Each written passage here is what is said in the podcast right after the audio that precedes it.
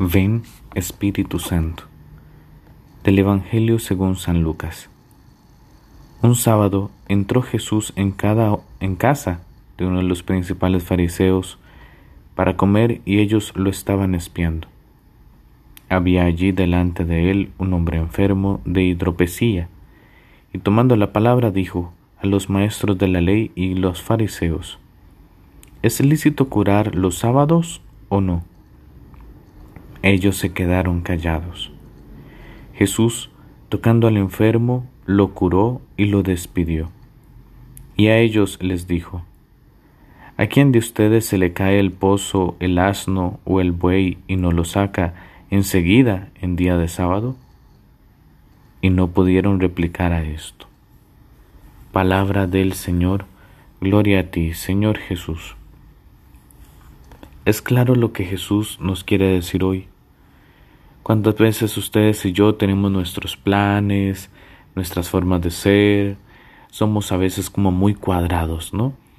Eh, todo tiene que ser como yo quiero y, y, y no importa si pasamos encima del hermano, de la hermana, de mi familia, este, trabajar por trabajar, estudiar por estudiar y descuidamos a las personas, descuidamos a nuestros hermanos, a nuestra familia, pasamos por encima del pobre, del indigente, del que está enfermo, del que está necesitado, simplemente porque no ponemos en el centro de nuestra vida, primero, a Dios, a Dios.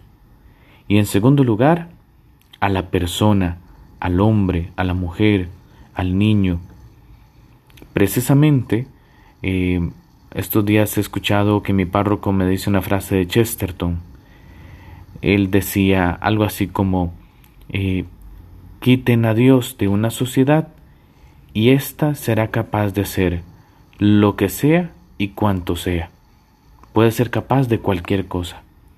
Pues nosotros también, cuando quitamos a Dios y por Dios al hermano del centro de nuestra vida, de, de, nuestra mirada, de nuestra acción, pues descubrimos que podemos llenar de cualquier cosa eso que es tan importante.